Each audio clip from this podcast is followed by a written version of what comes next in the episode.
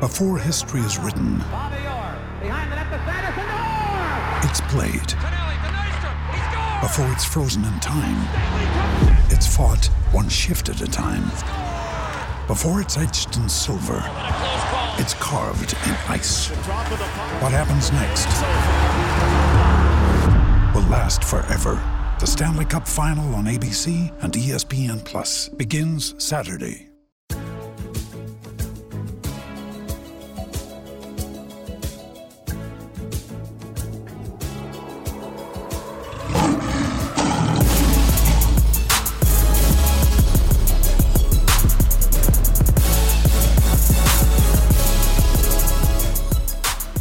Welcome to the Pride of Detroit POD cast. We are back.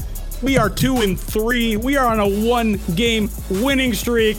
Let's go. The Detroit Lions beat the Jacksonville Jaguars by the score of 34 and 16. The season is still alive. But before we get in all of that and we get ahead of ourselves and we start talking seven game win streaks, my name is Jeremy Reisman. I am the managing editor, Pride of Detroit. I am your adequate host, fill in your your managing coach, whatever we say when Chris isn't here.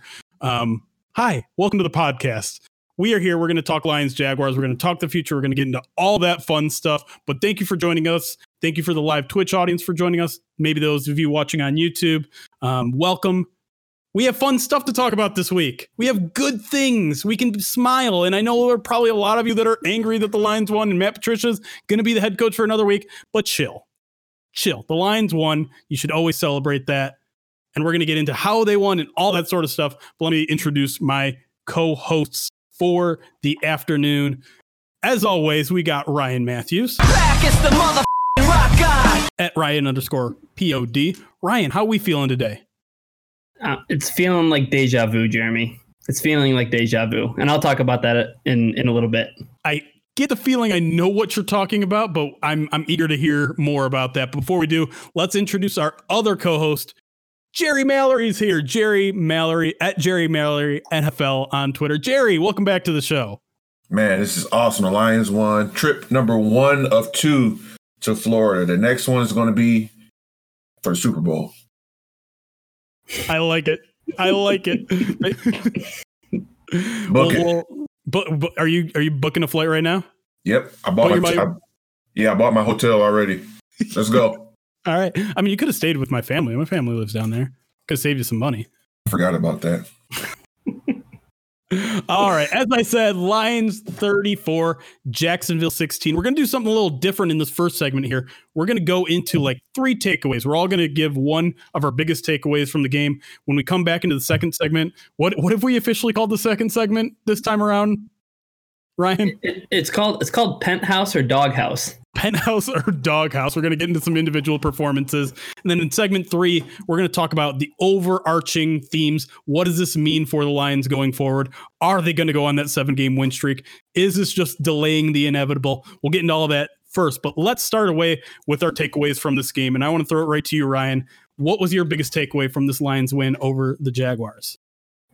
My biggest takeaway from this game was that Kenny Golladay is for sure 100% a top 10 wide receiver in the NFL. And I mean, he, Wow. he he made he made four catches, and granted, one of them was on the um, the offsides that you know Stafford was able to draw, and they connected on that 48 yard pass that set the Lions up for another touchdown. But Kenny Golladay is without a doubt a game changer for this offense, and you see the difference that he makes. And I don't want to under I don't want to understate just how much I don't think Kenny Golladay was 100% those first couple of games that he came back, you know, missed the first couple of games of the season.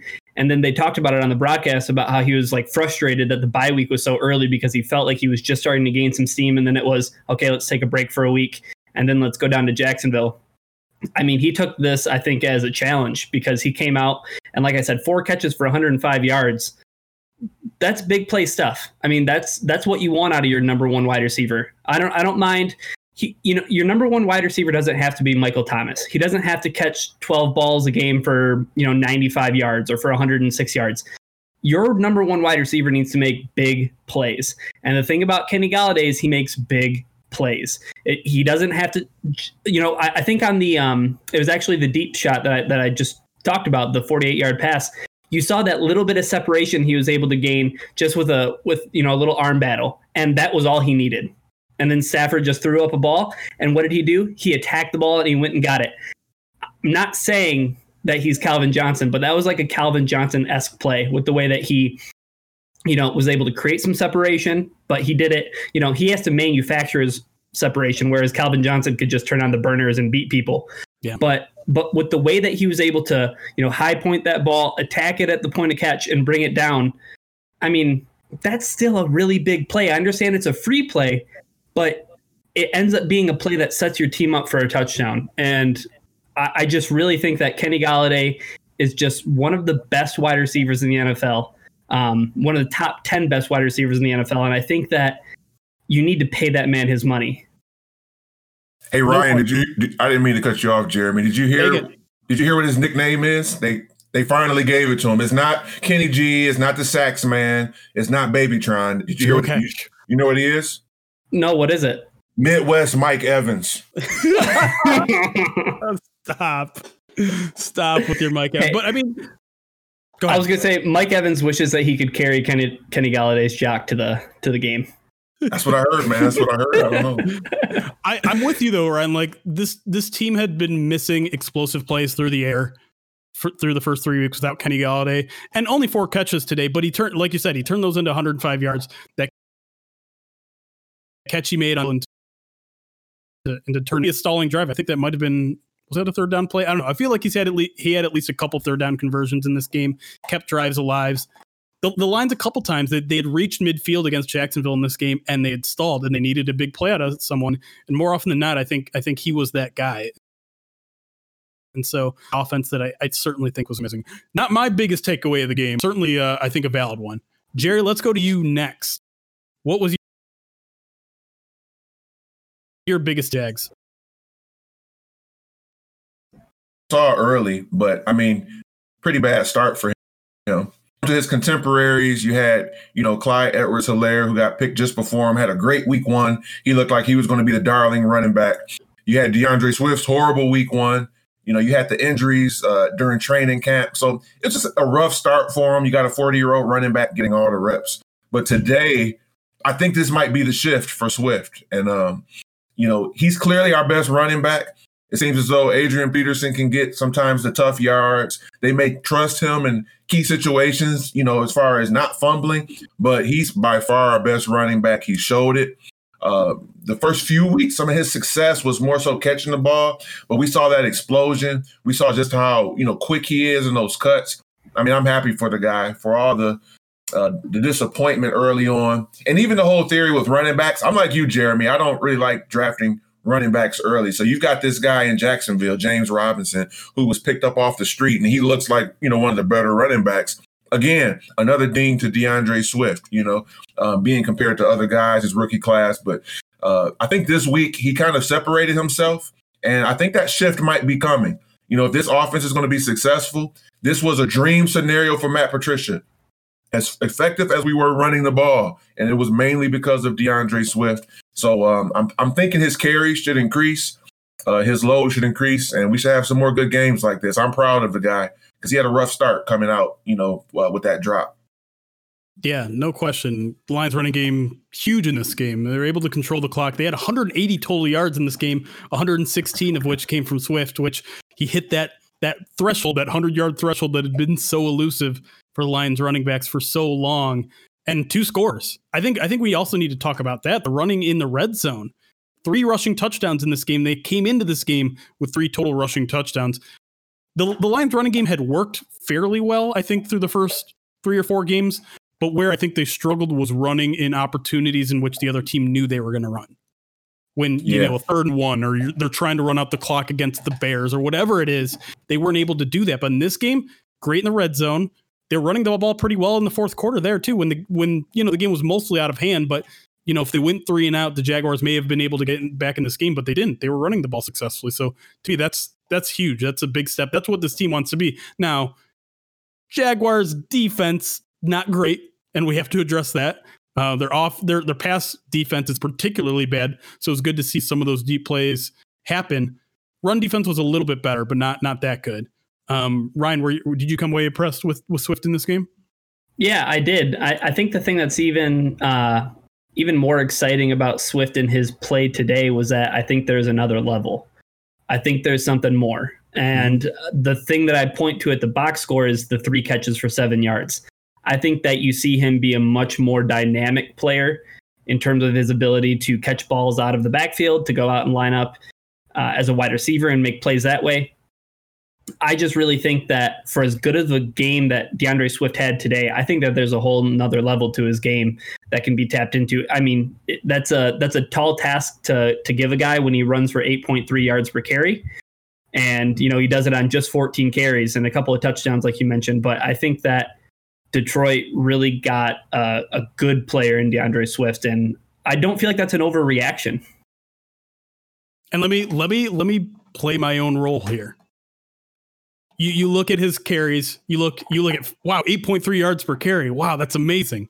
Let's let's play my game. Let's take away his longest run, fifty four yards. Is- is- was that his first carry of the game? I believe. Yeah, hmm So then you're left with thirteen rushes for sixty two yards. I'm happy That- with that. That's still four point eight a carry. Yeah, it's great. That's still total. You'll take that ten days out of ten. Oh, So 100 percent. he passed the litmus test. There was there was definitely an, an a moment in the game where it looked like he had slowed down, and I think that number when you took out the biggest run was more like 2.2 a carry. But again, when it came down to crunch time, when the Lions needed to run the ball, he was able to. He's picking up four, five, six yards almost every time he touched the ball. And I think you're right. In the past game, that's where I kind of expected him to see most of his yards early, and maybe it was.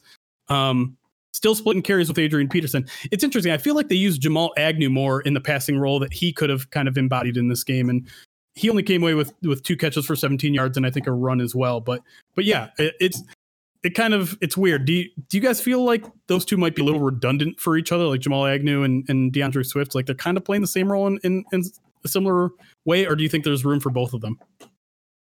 In some ways, it, it's a little bit redundant. I was wondering, you know, early on, would you know Marvin Hall and Agnew kind of play that similar guy that can take the top off the defense? But it is looking more so like Agnew is shifting to that kind of running back receiver type of thing. So it's a little bit redundant. But I'm thinking, Jeremy, you might need to coin that uh that outlier thing, like a Jeremy outlier, like a some type of acronym or something. Cause I was thinking about that stat and thinking about him after he got the 54 yard run. I'm like, you know, because early on, a couple of those carries after that was kind of, you know, ho hum. So I started thinking about you. You might have to coin that. Another cool thing too. Now, these penalties uh, may have been the reason why he got 10 plus yards, but he had a couple of runs too that were called back. Yeah. One was about 10 and one was about 15. So no matter how you slice it, you take the biggest run away. You know, a few of those penalties could have went in a different direction. I mean, he's had an effective game overall. So, you know, hats off to the guy.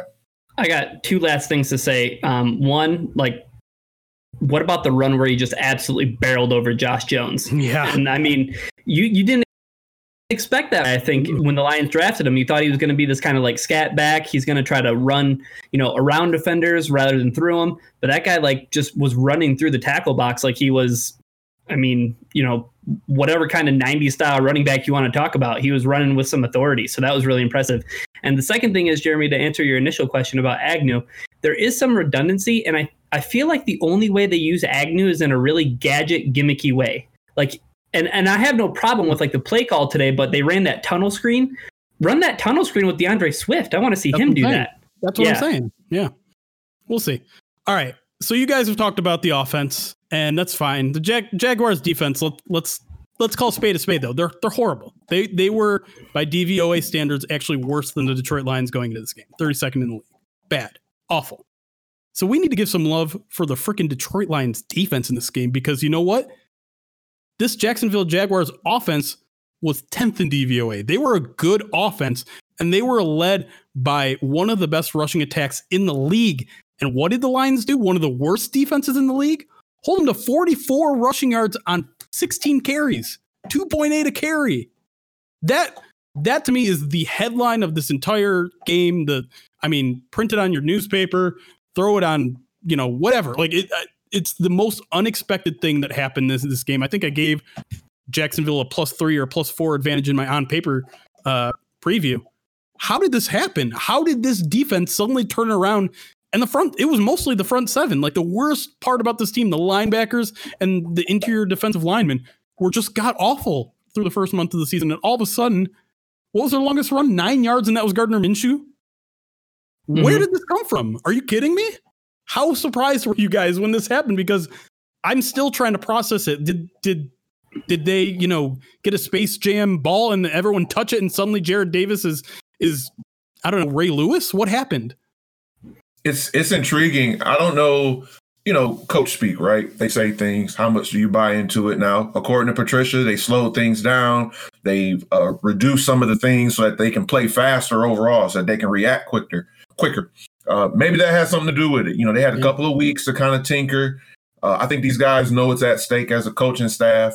So, you know, you, you get the glimpse this one week, but you know, if we go down there to Atlanta and and Todd Gurley runs all over us, and I'm really worried about their, you know, about that game because they have yeah. a really good offense. But you know, if we struggle that next week, it was just an outlier. You know, right. so um, this one was promising. I was surprised, but if we see it again next week, maybe it's a trend forming. So I'm going to be really interested to see what happens next week to make let me see how I really feel about this week's performance, if that makes sense.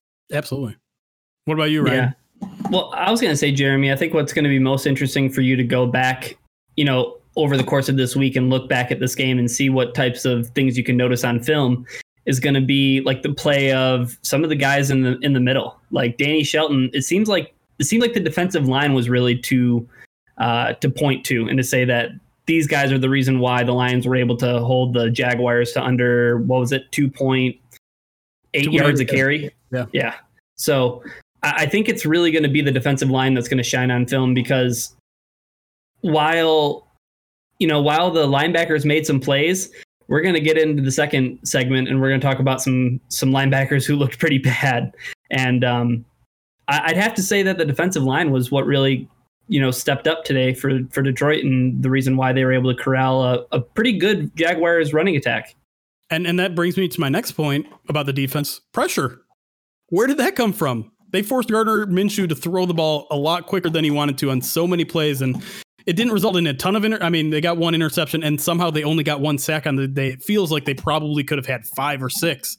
Um, and and maybe that's an issue that that they're looking towards fixing next week. But mm-hmm. Lions got aggressive. They blitzed yeah. a heck of a lot in this game, and, and it, it, it, it, did. Yeah, it saved a touchdown, and and I mean it, it it made everything work better in the passing game because again, I don't really think the secondary played particularly well in this game.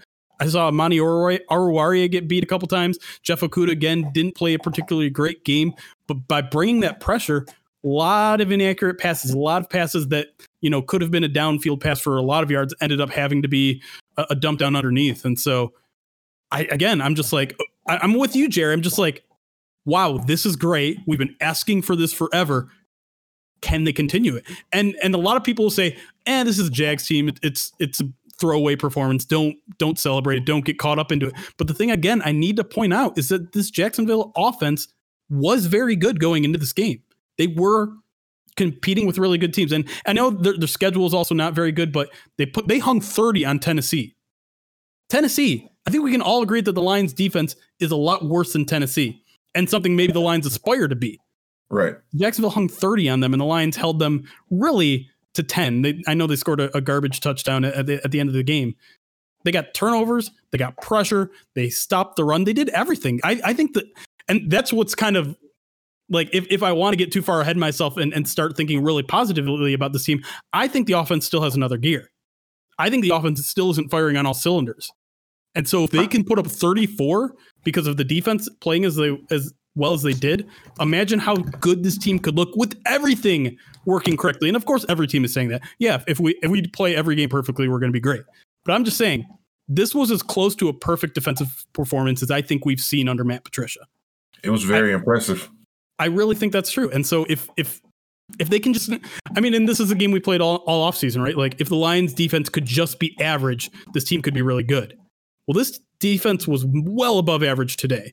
And if if they can hold that, imagine if the offense if imagine, imagine if Matthew Stafford has a good game this year. Because we're going to get into that a little bit in our next segment. I don't think Matthew Stafford is playing particularly well still. But no. I'm just I'm in awe of this defensive performance and I can I can only hope that they play at least 80% this good the rest of the way Yeah, uh, and to your point, Jeremy, yeah, the, the Jaguars record was not that good, one and four or whatever, but if you watch their games or even just look at the highlights, they lost a lot of shootouts. So if we won this game in a shootout, maybe 34 to 30 or something like that, I think we'd be a little less hopeful because, you know, it was a typical Jaguars game where they can't stop anyone, but their offense, like you said, it has been good. So we, you know, we kind of stymied. I know it's the Jaguars. It's hard to think that way, but th- through the first quarter of the season, they were one of the more successful offenses, uh, both in the uh, through the pass and run. So um, this Atlanta one again, I know I keep talking about Atlanta, but this is again a bad team, but a very good offense. So um, it's going to be interesting to see what we do in that game too, because that's when those trends start to build. Atlanta, Atlanta sure, certainly made the Vikings look like a very, very bad team this this week. So, um, yeah, that game does loom interesting, loom large, and, and yeah, we'll say a lot about this team. Ryan, before we head to our break, anything left to say about the defense there? Yeah, absolutely. I mean, you made a great point about you want to see the pressure become more consistent, right? Because it only resulted in one sack. However, that one sack was a strip sack and it ended up being a big, you know, turning point in the game, I think, for for Detroit because Jacksonville had a chance to kind of mount a comeback there. And you're noticing something, right? You're noticing how big turnovers are for a team and their success in the win-loss record. Look at the Arizona game. Lions won the turnover battle. Look at this game. Lions won the turnover battle. It's another win for them. So I think that's something that every defense aspires to do is they want to, you know, make big plays. They want to make big impact plays. And the Lions defense was able to do that today against a, a Jacksonville team that I, w- while their offense has looked really good, I, I do want to say though that they had all of their big name players playing in their offense. You know, they yeah. had DJ Chark, he was healthy. Laviska Shenault was out there. They had their undrafted running back Robinson, who was out there and, and ready to, you know, you know, uh, just lay waste to a Lions rushing defense that's been absolutely terrible this year, but they didn't.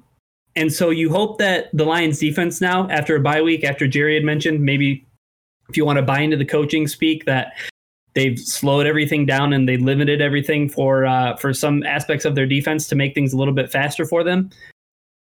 You want to hope that they can carry this momentum into next week because, as you mentioned, like Atlanta has this high-powered offense, and they're gonna have to they're gonna have to make plays. No question about it. All right, when we come back, we're going to get into the nitty gritty of the game. We're going to talk about some winners, losers, except we're not going to call them that. We're going to call them penthouse or doghouse. Stay tuned. We'll be right back on the POD cast.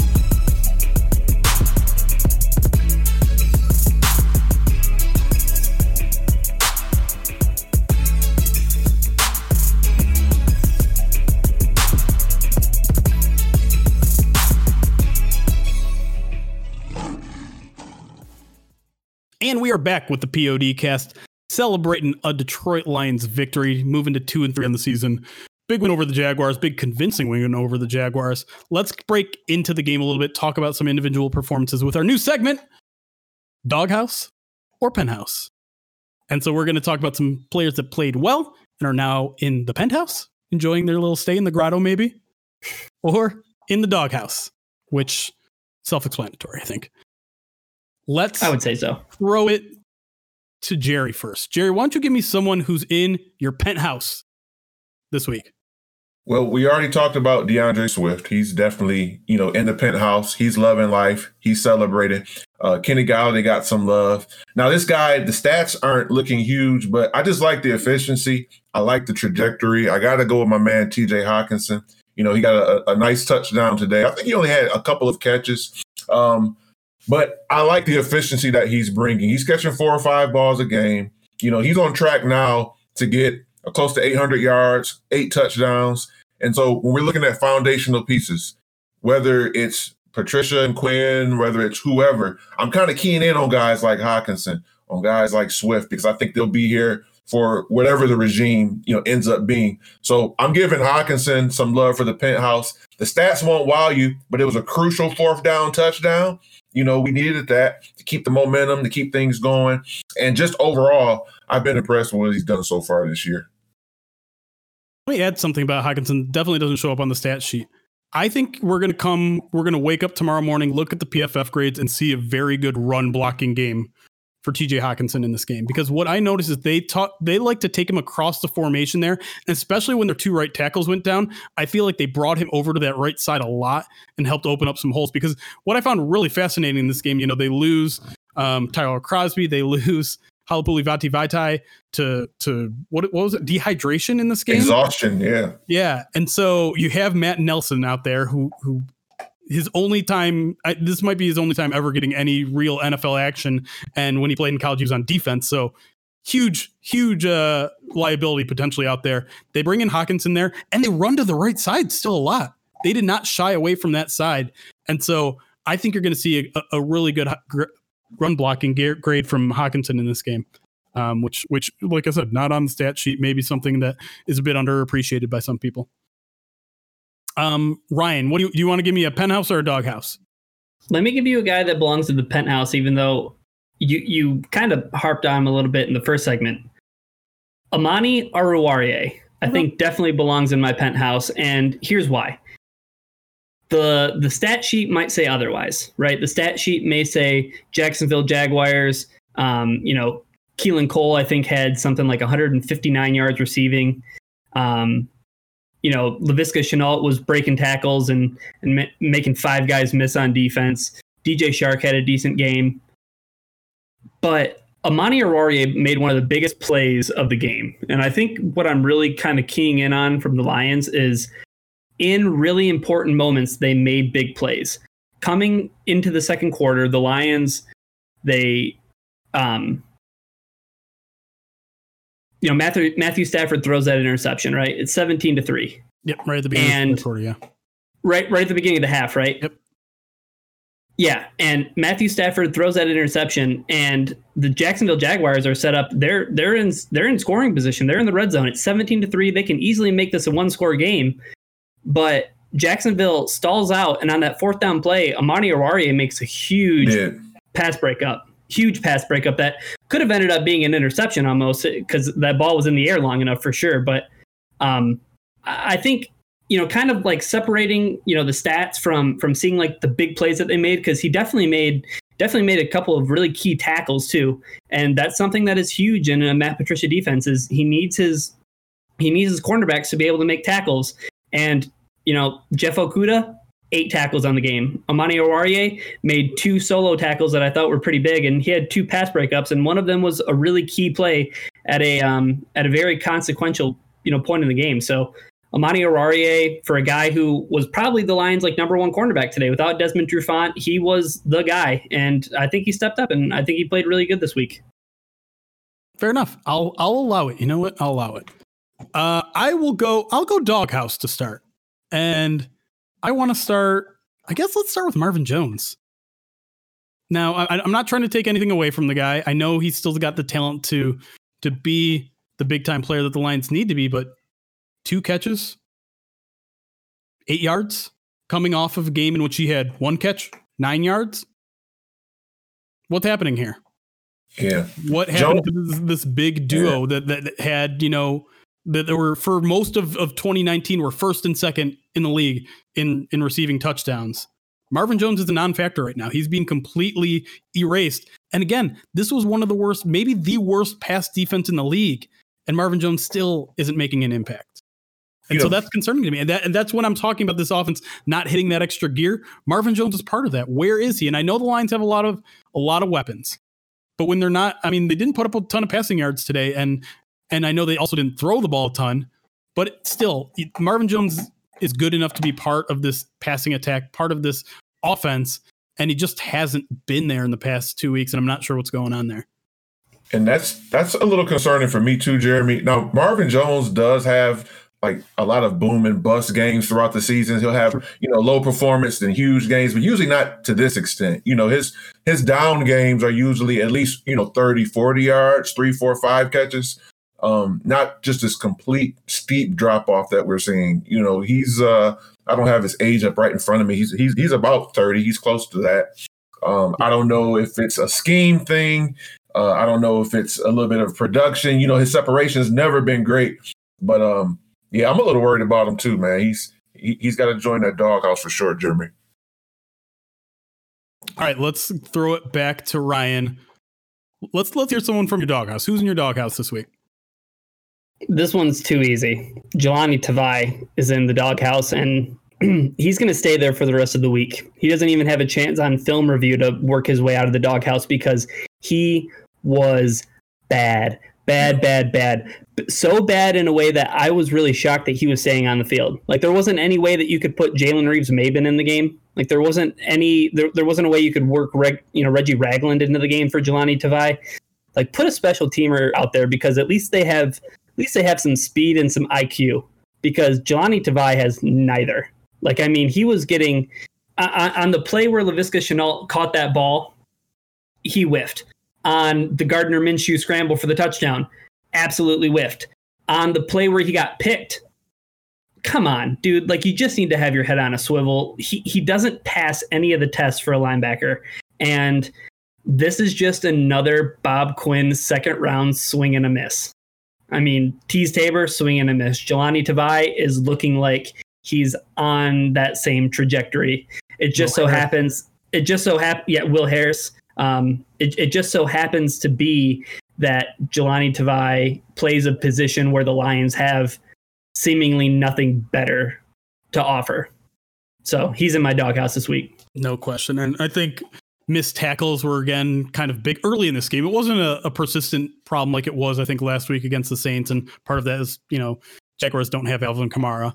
But I, I, counted at least two or three missed tackles from Tavai himself. And it's just it's sad. I mean, this was supposed to be a year, hopefully, that he was going to break out. I know year two is still young in a player's career, and so there's still maybe a little bit hope for Jahlani Tavai, but given the level that he's playing at right now, it's it's bad. It's it's Jarrad Davis level bad, maybe maybe even worse. Because at least Davis shows like the pass rushing skills every now and then. I'm not sure what Jahlani Tavai does well right now. But that's the thing about Jarrad Davis, Jeremy, and I'll kick it over to you, Jerry, after this. But like Jahlani Tavai can't make even a play by accident, whereas Jarrad Davis's athleticism sometimes just like puts him in position to make a play every once in a while. Jahlani Tavai, it, his, his inability just keeps him from making plays. Yeah. Tavai's, Tavai's bad, and uh, it's. you know what? That's the analysis. yeah, you, you you summed it up perfectly. I don't have to paint it any other way. Tavai is bad. I, I 100% agree. Um, now, next week, if this segment continues, I'm going to be very disappointed if you guys don't snipe Tommy Lee Jones and the fugitive. That little scene where he's like, "I want you to go to every outhouse, doghouse, penthouse. You gotta, you gotta put that in the opening for this segment." I mean, if, we're, if we're doing this the right way.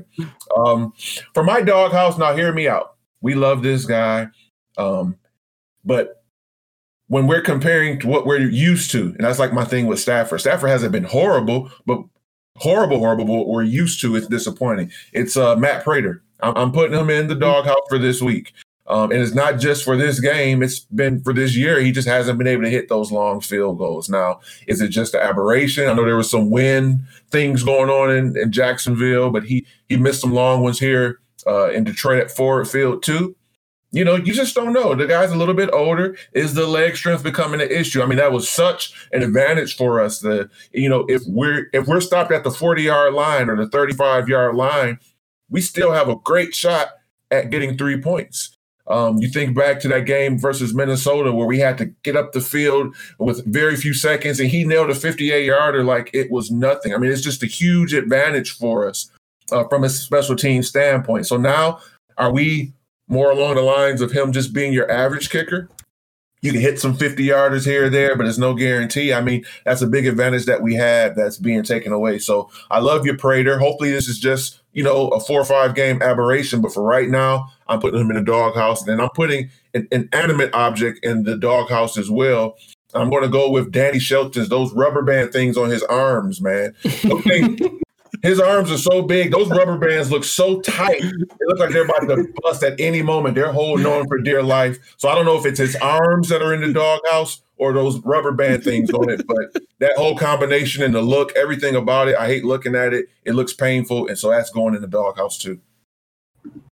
All right. Uh, and quick note on Prater: 0 for 3 from 50 yards or more this this year, and I was really bummed too because you, if if you think back, he's got a competition going between Brandon McManus guy with the longest field goal wins free beer for the city. That was a big opportunity. He blew it today. 57 yards, longer than anything McManus has kicked so far. So a little bummer about that, but I think he probably turns around. I think I think most of his 50 yard attempts have been 55 or longer. So it's not like they're gimmies by any chance. They're, they're tough kicks, but you know he still has the leg to to make it. That that 57 yarder day was long enough. Just uh shanked it left, pushed it left. Mhm. Um, you got something really quick, Ryan? yeah, I got one more guy for the penthouse. And Okay, I I, think- got a penthouse I- as well, but yeah, go ahead. Awesome. Um, ho- hopefully they're not the same guy, but uh, if they are, we can just keep talking about him because he is a guy who I feel gets a lot of he gets a lot of criticism tossed his way, and I think it has a lot to do with his contract. But let's put Trey Flowers in the penthouse. You Sure. know, um, makes a critical play again. A guy who, in my penthouse, he belongs up there because he made a critical play at a very important time in the game. 17 to 3 just before the half jaguars are about to score um, they could have they could have you know gotten within a score and boom strip sack fumble so trey flowers i uh, i think he belongs in the penthouse jeremy what Sorry, we had an alert go off on our Twitch channel that literally scared the crap out of me. It's a new alert when we get gifted subs. Ooh. Thank I thought I. I thought I, I thought I slipped up and had like a No. like a Freudian slip about Trey Flowers, and I was like, oh man, what It what like- what did I step into? No, you're great. You're great. I just like my heart is beating like crazy right now. Dear Lord, that alert is loud. Um, let me let me jump to my uh my penthouse. I'm I'm, I'm it's not a player this time. It's a group of guys. It's the offensive line. And I know I talked a little bit about all the penalties that they had, and maybe that's a reason why some of the the the drive stalled. But when you got a running game that's working as well as it did, and and credit to running backs, they they made the most out of their opportunities. But there were some massive holes in this game. Everything seemed to be clicking on that offensive line. Matthew Stafford didn't get sacked in this game. And the Lions went through all these crazy shifts during the game. It seems like maybe the guard rotation is back, which we all hate. Jonah Jackson, for some reason, wasn't in there some of the time. We saw some Oday Aboushi. Some of it maybe was was because of the Lions having to shift out a right tackle every five minutes to, to drink some water. But through all of that, I, I mean, let's look. Maybe maybe we'll let's put Matt uh, Matt Nelson in like the, the VIP room of the penthouse. He's living large, baby. Because my God, a guy who just Auto comes service. off the bench, right tackle was not a problem. And here's the funny thing: when I was watching the game live, I thought Tyrell Crosby was struggling early. I thought he was bad on the right edge. I saw pressure continuing to come. I'm like, this is going to result in a strip sack one of these days. He gets out of the game. Matt Nelson comes in. I'm. I didn't see anyone on Matthew Stafford for the entire second half. They did a fantastic job, and I think part of it is because of the balance, because they were so successful in the run game. But again, that's because of the offensive line. So big, big VIP performance from from the offensive line today. I like how you gave Nelson that extra rub too, because if you think about it, you've got five healthy starters plus Joe Dahl healthy, available, you know, as the sixth guy. Who would have thought that Nelson would have gotten any playing time? He hasn't gotten any, you know, or much playing time with the the offensive line having, you know, different injuries. So for him to come in like that, like you said, they all get that penthouse, but he gets the special the special seat. All right. Um, does anyone else have a, a penthouse or a doghouse? We haven't talked a lot about doghouse. Anyone got an extra doghouse out there that they want to hand out? I'm happy. Um, man. I, I was gonna say I don't Sure. want to put I don't want to put Matthew Stafford in the doghouse. So You I don't? almost Okay. I I I, I want to put Matthew Stafford in the outhouse. meaning meaning I just need I just need to take a break. I just need to take a break on him. He gets Okay. he gets a break this week because the Lions were able to win this game in a very Matt Patricia way. I think we talked about that during the break a little bit, Jeremy, but like this is like the ultimate Matt Patricia game. The defense forces a couple turnovers. They run the ball down Jacksonville's throat. They play the time of possession game. I don't even know what it was, but the Lions had to have won it. Um, with the way that they were running the ball and the way they just seemed like they had the ball almost all the time. 30, Um, 35 to 25 or 36 to 24, essentially. Which I mean is pretty. That's pretty convincing. I mean, that's almost a whole. That's almost a whole extra quarter of football with with the offense, with the offense on the field. And um, you know what? I think there was a lot of credence to that today because it was a hot Jacksonville day. Um, keeping that defense on the field. Maybe that's why the Lions were able to run the ball so well. Is that they were able to keep that Jacksonville defense on the field and and just keep their legs turning. And you know, obviously, credit goes to D'Andre Swift. Credit goes to even Adrian Peterson for making some some crucial runs of you know three and four yards. You know, just keeping the ball moving forward, not backwards. And um, I just need to see it from Stafford. I think we all need to see it from Stafford. We're at the point where we know that he is not playing the Matthew Stafford football that we all know he can play. I'm just wondering why it's not happening. He yeah. has he has all the weapons. He has everything he needs. Um, I think that's why you maybe see like Marvin Jones even kind of like take a step back a little bit. The, the play from Matthew Stafford, but also there's so many there's so many ways the Lions can spread the ball around. Danny Amendola, Kenny Golladay, D'Andre Swift. You know they got Adrian Peterson who's getting still 15 carries. Like the Lions have so many weapons. Matthew Stafford is the straw that serves the drink. We talk about this all the time, but that's the that's the gear that they can kick into. So I'm I'm taking a break on Matthew Stafford this week because he's earned it over his you know 11 years playing with Detroit. So, but isn't it crazy though? Like what is what has been the storyline for Matthew Stafford since he came into the league? Once he gets a running game, just wait and see. He's got one now. He's got at least some sort of semblance of one, and he's playing the worst football of his hmm. career. Maybe not the worst football of his career, but like not not worst he's football in his modern career. Yeah, that's one of my favorite Stafford defenses for the last ten years, yeah. man. Oh, now you can't even use it. Yeah, I mean, come on, dude. All right, look horrible. Before we go into our second break here, I want to ask you a question: Penthouse or Doghouse Lions coaching staff, and why? I got to put them in the penthouse today. I mean, um, they they blitzed a little bit more, and you know it's a result oriented business. You know, we're looking at they could be gone potentially right now. If they, if, if this game was reversed and we were the ones that scored uh, 17 points or and and and Jacksonville look you know if this game was switched around they might all be gone. So you got to give them credit for the fact that um, you know we came out of the bye. We clearly looked prepared. Uh, the team is is sticking with these guys. You know they've all bought in. And so uh, it's observational but yeah they can they can roll in the penthouse for this week you agree, Ryan? Yeah, I think Jerry said it best when he said this is a results oriented business. And you look at how convincingly Detroit beat up a bad Jacksonville team. Like they should have gone out and done that. Like if if the Lions are who they think they are, then they should have gone out and they should have beat Jacksonville the way they just did it today. Yeah, and I mostly agree. I definitely have them in the penthouse. They're they're I'm I'm going to be very nitpicky in this segment, so bear with me one of my favorite things that happened in the entire game. The Lions are up 17 to 3. They're driving to go up potentially more than that. It's fourth and goal from the one. Old Matt Patricia kicks a field goal there. He's like, you know what? 20 to 3, that's perfectly fine. They don't do that. They go for the jugular. And that's not the only time they went for fourth down on this game. They went for it twice. They almost did it right. a third time, and they probably should have converted on third down. Again, it was that weird offside false start thing that I think they got jobbed on a mm-hmm. little bit.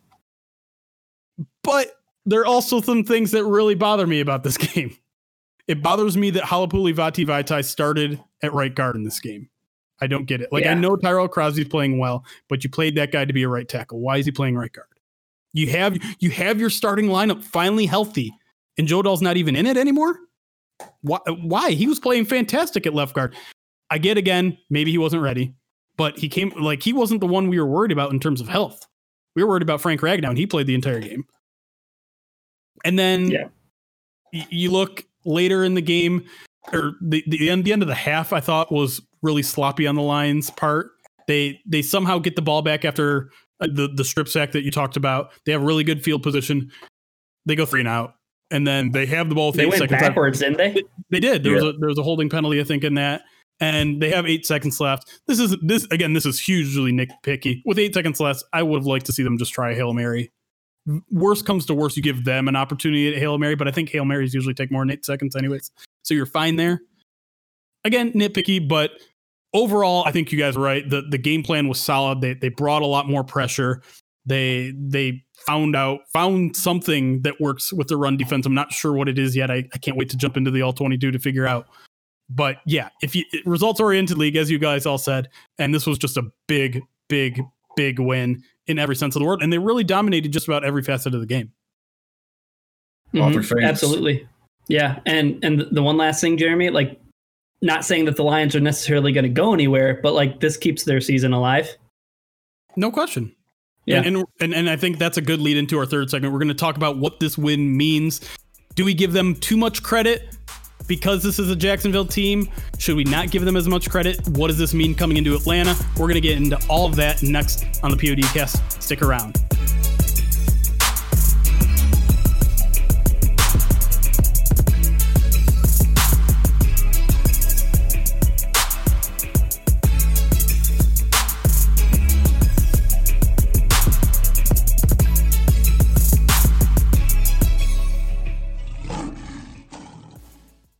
And we are back with the PODcast.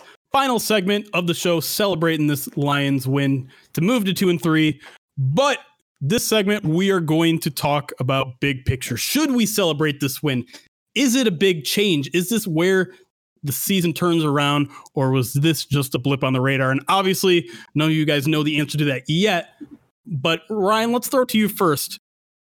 How much of this performance are you taking as legit as you know maybe this defense can turn things around can figure things out maybe the offense is, is finally getting things working on the ground game how how much of this performance is sustainable You know, it was really hot in Jacksonville. I think we saw a mirage.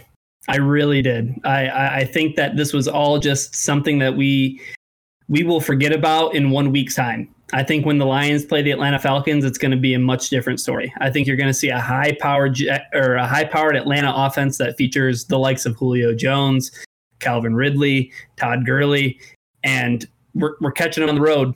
And you know that the Atlanta Falcons love to play at home, so it's going to be it's going to be a really tough matchup for the Lions. If they can go out and if they can play defense the way that they played defense today against Jacksonville, then I will buy into the Lions defense making the right plays, making the right steps to being a good defense. But they're still going to be in the uh, the maturation process, but I, I can't buy I can't buy the Lions defense right now.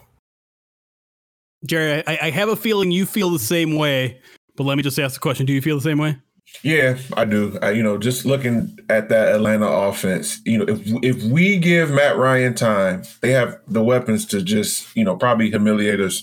You know, put up thirty five or forty points. So, um, I, I am celebrating this week because hey, wins don't come often enough, and so I'm happy about this week. I'm celebrating it. Uh, for me, Mondays are always better when the Lions win. Uh, Sunday night football is more enjoyable. Everything I, I I like when we win. Period. You know, so I'm happy. I'll enjoy this week, but I am worried about next week. Um, this is an easy stretch coming up these next seven games, but you know I'm looking at Atlanta.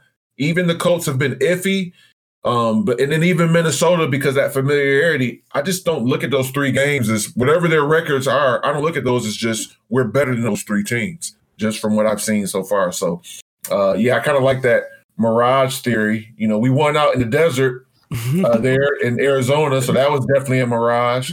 You got that that slimy uh, swamp like heat in Florida, a little miragey if you want to put it that way. So um, yeah, I I don't think this is a turnaround per se. So I'm kind of feeling the same way as Ryan on that one.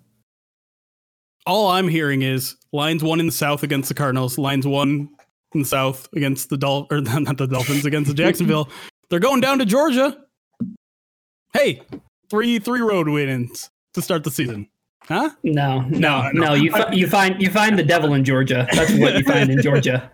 no, I, I'm with you guys, and I, I do think next week tells a lot about the team. But we also have to realize this is this is still not a good Atlanta team, and while their offense is certainly good, I wouldn't even call it great right now. I mean, maybe maybe it's turned a corner with Julio Jones in the way that maybe the defense has turned a corner here. We don't know, but um, I, I, I there's a couple things that I want to get to about what Jerry said. The first thing is like, yeah, celebrate a win, regardless of whether you think it's full, fool's gold or not. Enjoy this because there's a lot out you there that I'm sure wanted the Lions to lose this game, wanted Matt Patricia fired tonight, and didn't get that. Obviously, not going to get that for at least the next week, maybe maybe even more.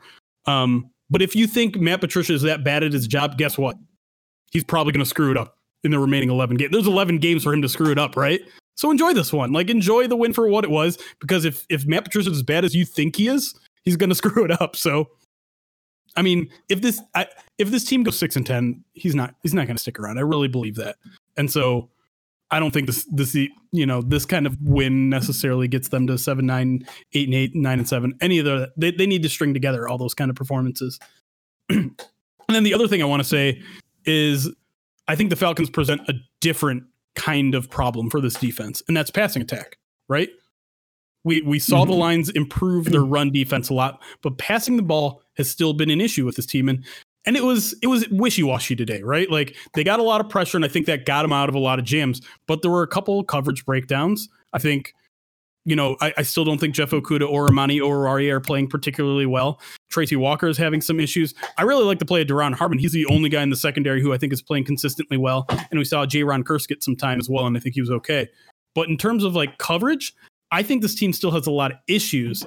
And if and to me, this game didn't really assuage any of my my concerns, any of my anxieties about their secondary because you know Minshew wasn't horrible in this game. He was he was fine, and a lot of times when he was getting those pressures, he would release the ball quickly, he'd throw it to a spot, and a guy had two or three steps on his defender, and so that to me is going to be key next week. It, it's a worse matchup for, in, in my opinion, than than yeah. this week was. And I probably didn't think that going into this game, considering how bad the Lions' run defense was. But if the run defense can hold on, I still don't know if that means they're stopping Atlanta next week. And so that to me is a big concern going forward. So now it's like oh, now it's like the run defense. You know, we've had two good games and three bad ones. So is it is it just sure. like an inconsistent run defense? Is it up and down? You know, the run defense. I mean, you know, it's only five games, but about half the year that uh, the Arizona game, this game has been solid. But like you said, Jeremy, that pass defense and that coverage still is kind of. I, am worried, man. I'm really worried. So we'll, we'll see what happens. Ryan, do you have a point that you want to make? Yeah, I was going to say for whatever reason, and I'm not trying to put him by any means into like the Kyler Murray category at all whatsoever, but you have a guy like Gardner Minshew, who I mean, I would call him a mobile quarterback. His, bit, yeah. his his first season, 67 rushes for 344 yards. I mean, the guy can move outside the pocket. He can pick up first downs with his legs.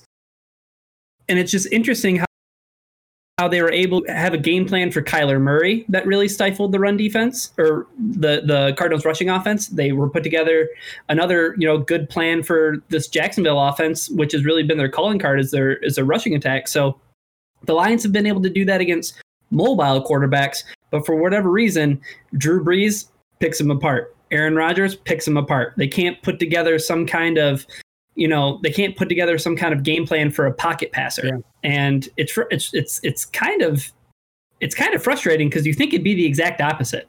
Yeah, def- definitely. I think. Well, I think in a way, a mobile quarterback plays into how they want to defend up front a little better. They, they want to contain, right? Like that's their thing, no matter who's back there. And so the game mm-hmm. plan about containing a, a mobile quarterback, that makes sense. It doesn't make as much sense against a pocket quarterback. You don't need to worry about containing about them because they can't escape. And right. so, so like if they bring a, a, similar game plan that they did this week, sending a lot of pressure, sending a lot of blitzes that were effective against Matt Ryan, that makes a lot of sense. It almost didn't make as much sense in this game, but it obviously worked out for him. Yeah, yeah. Um, the one other thing I want to point out, and this has nothing to do with anything other than the fact that this is the most impressive win of the Lions season, right? I mean, like this is more impressive than the Arizona Cardinals win, even though I think the Cardinals are a better team than the Jaguars. Like this was this was from start to finish, I think, a, a, a win. Yeah, because I and mean, it, the Arizona and, game felt like they Arizona lost it more than I hate that kind of cliche, but it kind of felt that way. Mm-hmm. Arizona lost, right. Lions yeah. didn't win it. Right, exactly it is really, really frightening how similar this game is to the Miami Dolphins game that the Lions won two years ago. Yeah, it is. It's scary similar. Like I, am taking a look yeah. at the team stats right now, and in in the uh, in the win today, the Lions had 25 first downs. In the game against Miami, 24 first downs. They controlled the time of possession. They had um, they had similar like yards per play. Um, the other the other big thing that stands out to me is that like Matthew Stafford was uber efficient in that Dolphins game. Like he was 18 to 22 for 217. Like I think that's the big difference. Yeah. Um mm-hmm. is that like that game was as as as perfect a Matt Patricia game as you could ever imagine because not only was Matthew Stafford damn near perfect, I mean, that was Kerryon Johnson's coming out party, 19 carries for 158 yards, which is pretty similar, uh, I should say, uh, in you know in terms of 14 carries for 116 yards from D'Andre Swift. Like those guys are pretty similar into like yards per carry. So there, there's just a lot of lot of eerie similarities. Third down efficiency in, in the Dolphins game. They they weren't good on third down. They they were two for eight. In this game, they were three of 12 it's it's just really eerie how I think Florida man had something to do with both these games. well, oh, can, Florida man. Can we can we talk because this is kind of a this speaks to a larger trend that we've seen under Matt Patricia at the beginning of seasons, right? Mm-hmm. I, I already saw someone point out this is literally the exact same win loss combination of the 2018 season. Lost to the Jets, lost to the 49ers, win against the Patriots, lost to the Cowboys, win against the Packers. Two and three. Loss, loss, win, loss, win. And yeah. it, it, feels like the same kind of thing happened in 2019. Obviously, the record's a little bit different, but you have that disappointing, extremely disappointing loss or tie to the Cardinals. You come back, you you string together a couple wins, you string together a close loss to the Chiefs. You you get that. You start off down as down can be. You bring yourself back up to thinking, hey, maybe this team can actually compete. And then we all know what happens at the end of the both those. Lions get to three and three in 2008. They end up losing to seven of their last 13 seven of the last 10. They lose nine in a row to end 2019. So, is there anything about this team that has you thinking maybe this time, this blip, this this glimmer of hope, this two wins in three games is the start of something new? This is this is actually something and not just a blip before it all falls apart again. I don't I don't see it yet. I mean, to be honest, you you can say Stafford being healthy as opposed to you know 2019, but he was there in 2018. So uh, I mean, not yet. And, and we're talking about different styles and how we're successful. I think one of the big things, and not to oversimplify it, but uh, pocket quarterbacks really relish when you don't have interior pass rush. We don't have a lot of pass rush at all, but traditionally, when we do have get a, get a pass rush, it's not from our our defensive tackles.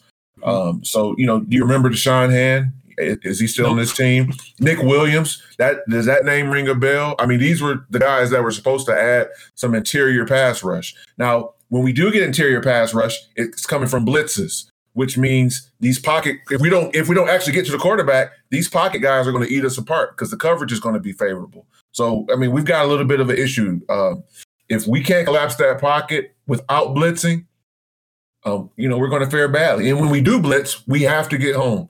So until I see that, yeah, I, am not too confident, Jeremy, not to be doom and gloom. I'm enjoying today, but I don't see a whole lot different.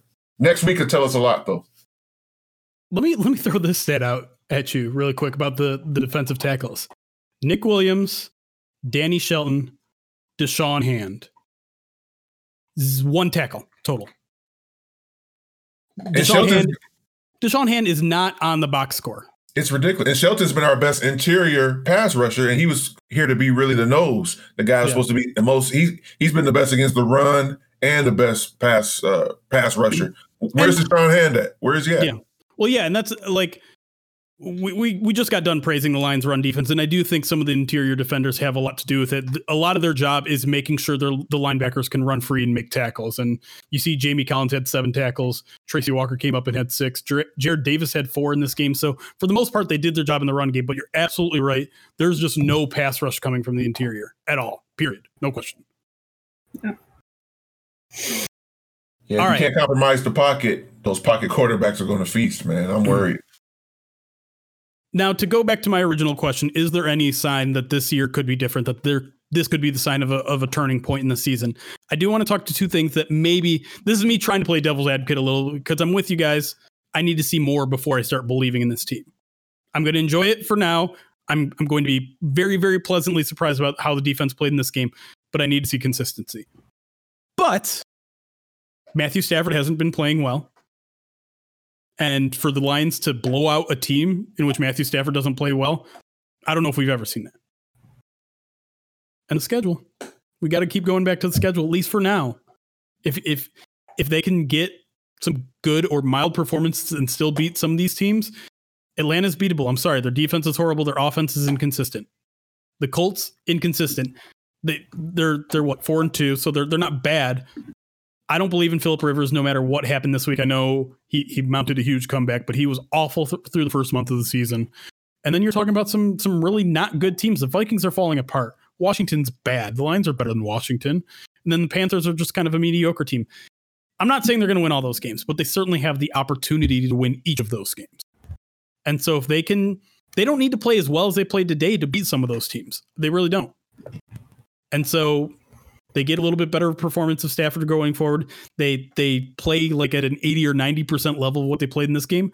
They could certainly win four out of the next six, and then who knows what happens from there.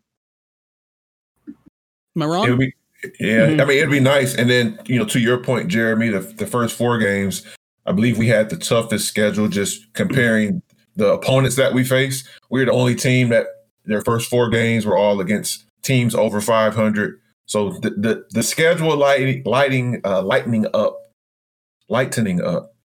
Am I saying that right? The schedule, whatever the schedule being easier. English teacher help me. The schedule being easier should you know I mean, that might help us, but I think it's going to help us to like. I'm including this game in that seven game stretch to maybe four and three in that stretch.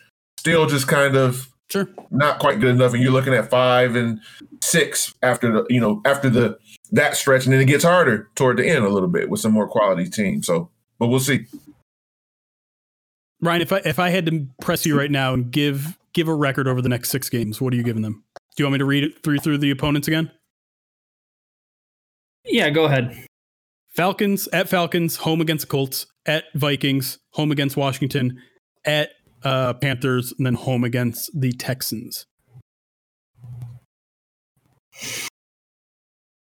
I think that over the next six games, I think the Lions can go three and three. And I know that's probably a really boring answer. I I I I know that's a boring answer to say that they just play 500 ball. But here's the thing about the NFL schedule: it's a week to week thing. It really is a week to week thing. The Vikings just went and laid a huge egg against the Falcons. Remember how we were talking about how the Vikings were actually like one of the best, like quote unquote, bad yeah. teams because of their performance that they had against the Seattle Seahawks? I, I mean, it, it, it, it truly is a week to week thing. So when you're looking at the Lions, you know, you're looking at their schedule. Yes, the Falcons look like they're, they're going to be a little bit more of a test now that they finally got a win under their belt. The Colts, who are the Colts? You know, they might be the most Jekyll and Hyde team in the entire NFL. The Vikings, and we're going to catch them on the road. Are they are they going to have their stuff put together by then? Are are, are they going to be the team that they played against Seattle? Or are they going to be the team that played against the Atlanta Falcons? The only team that I see in here that I can count on for sure being bad in the way that the Jaguars were bad today is the Washington football team. I think if you're talking about the Carolina Panthers, you know, are you going to get Teddy Bridgewater who doesn't turn the ball over? Or are you going to get the? Are you going to get like a like a situation with the Arizona Cardinals game and and you know they're almost going to lose the game more than the Lions are going to win it? Or you know, in in the Texans game, are they gonna are they gonna find a groove under their you know interim head coach R- Romeo Crennel by then, or are they gonna still be? Are they still going to be the Texans who, you know, fumbled the game against the Tennessee Titans that they 100% should have won today? And Jeremy, I don't know if you if you even caught like the end of that game, but there were some very very interesting decisions that were made. I'll have to go back and look. I I didn't. Um, I do want to go on this last question. I think it's an important one, and it's one I think Lions fans are very interested in. What? How much time? How much rope does Matt Patricia have now after this win? How how much time did he buy himself? Because there were some some rumors. I, mean, I don't want to give too much credence to them, but there was rumors this was it. If they didn't win this game, they were done. Now with a, a, a not only a win, a decisive win, a, a, a win in which they changed their identity. They they did some uncharacteristic things. They did some things that Lions fans have been begging for, and it all worked. How much time do they have now? If they go out and lose to Atlanta, are they done? I feel like they they've bought themselves a little rope there, right? They they probably yeah. at least have some some slack there what what would it cost? Do they need to lose the next three to lose the next two? Is there a chance if they just get embarrassed, they get flatlined, steamrolled by the Falcons? Could they still be gone? No, I, I don't think anything that could happen with that game uh, will, will make them lose their jobs. So if I'm thinking about how much rope they have, what's the worst case scenario that has to happen? Um, and then they lose it. I think they I think they've bought themselves three games. Um, they can lose this upcoming game. They can lose the one after that. then that seat's piping hot. Then if they lost the third one, maybe, maybe just maybe it's a it's a replacement coming in. But um, yeah, winning a game like this probably earned them three games, in my opinion. And that third game is a Vikings game, and going 0 and 3 to start the, the season in the division, that's a death sentence. Yep. Yeah, it truly is. But uh, I think you take a look around the league and you see a lot of teams who are mediocre, especially in the NFC. I think you see with the Lions what this win did is, as I mentioned earlier, it kept their season alive. I'm Yeah. not saying that this is a playoff team, but what I'm saying is this win gets you a little bit closer to you know thinking about the playoffs. The Philadelphia Eagles are one and four. The Giants are one and five. The Washington's one and five. The team that's leading that division just lost their quarterback for the season. The Dallas Cowboys, and they're two and three. Yeah. So you're you're probably going to have a team with a losing record win the NFC East.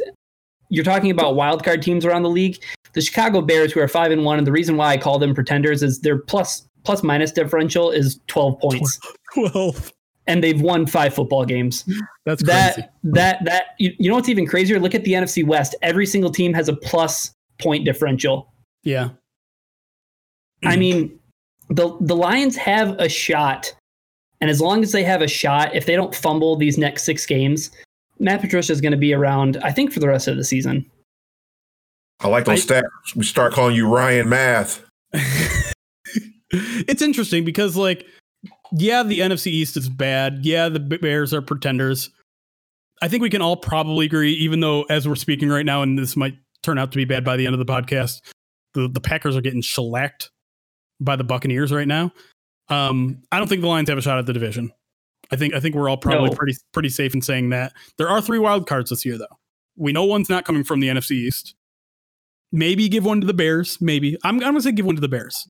So then you're talking about fighting between teams like whoever doesn't win the, the NFC South, the Saints or the Bucks. Maybe give them one as well. And then you're kind of into tricky territory here. Now the Lions have to jump either the Seahawks, the Rams, the Cardinals, the Niners. Niners are in a tough position with all their situation right now. Cardinals, they, they do have the tiebreaker up on the Cardinals, that tiebreaker over the Cardinals. but the Rams are the Rams are really flying under the radar right now. At four I'm not giving. I'm not giving the Bears a wild card. I, I can I can see if let's say we're in a wild card race, I could see it potentially being versus them. You know, maybe we're at seven, eight, nine wins. I I just I I I agree with you. They keep winning. We keep expecting them to lose. We've watched this team though. We've watched the quarterback play. I, I'm not. I'm okay giving those other teams, you know, probably a good chance they'll make the wild card, but I can see the Bears falling just, you know, flat on their faces. And maybe that's the team we're competing with if we're in the wild card race. Guys, I successfully got you to talk about the playoffs by the end of the podcast.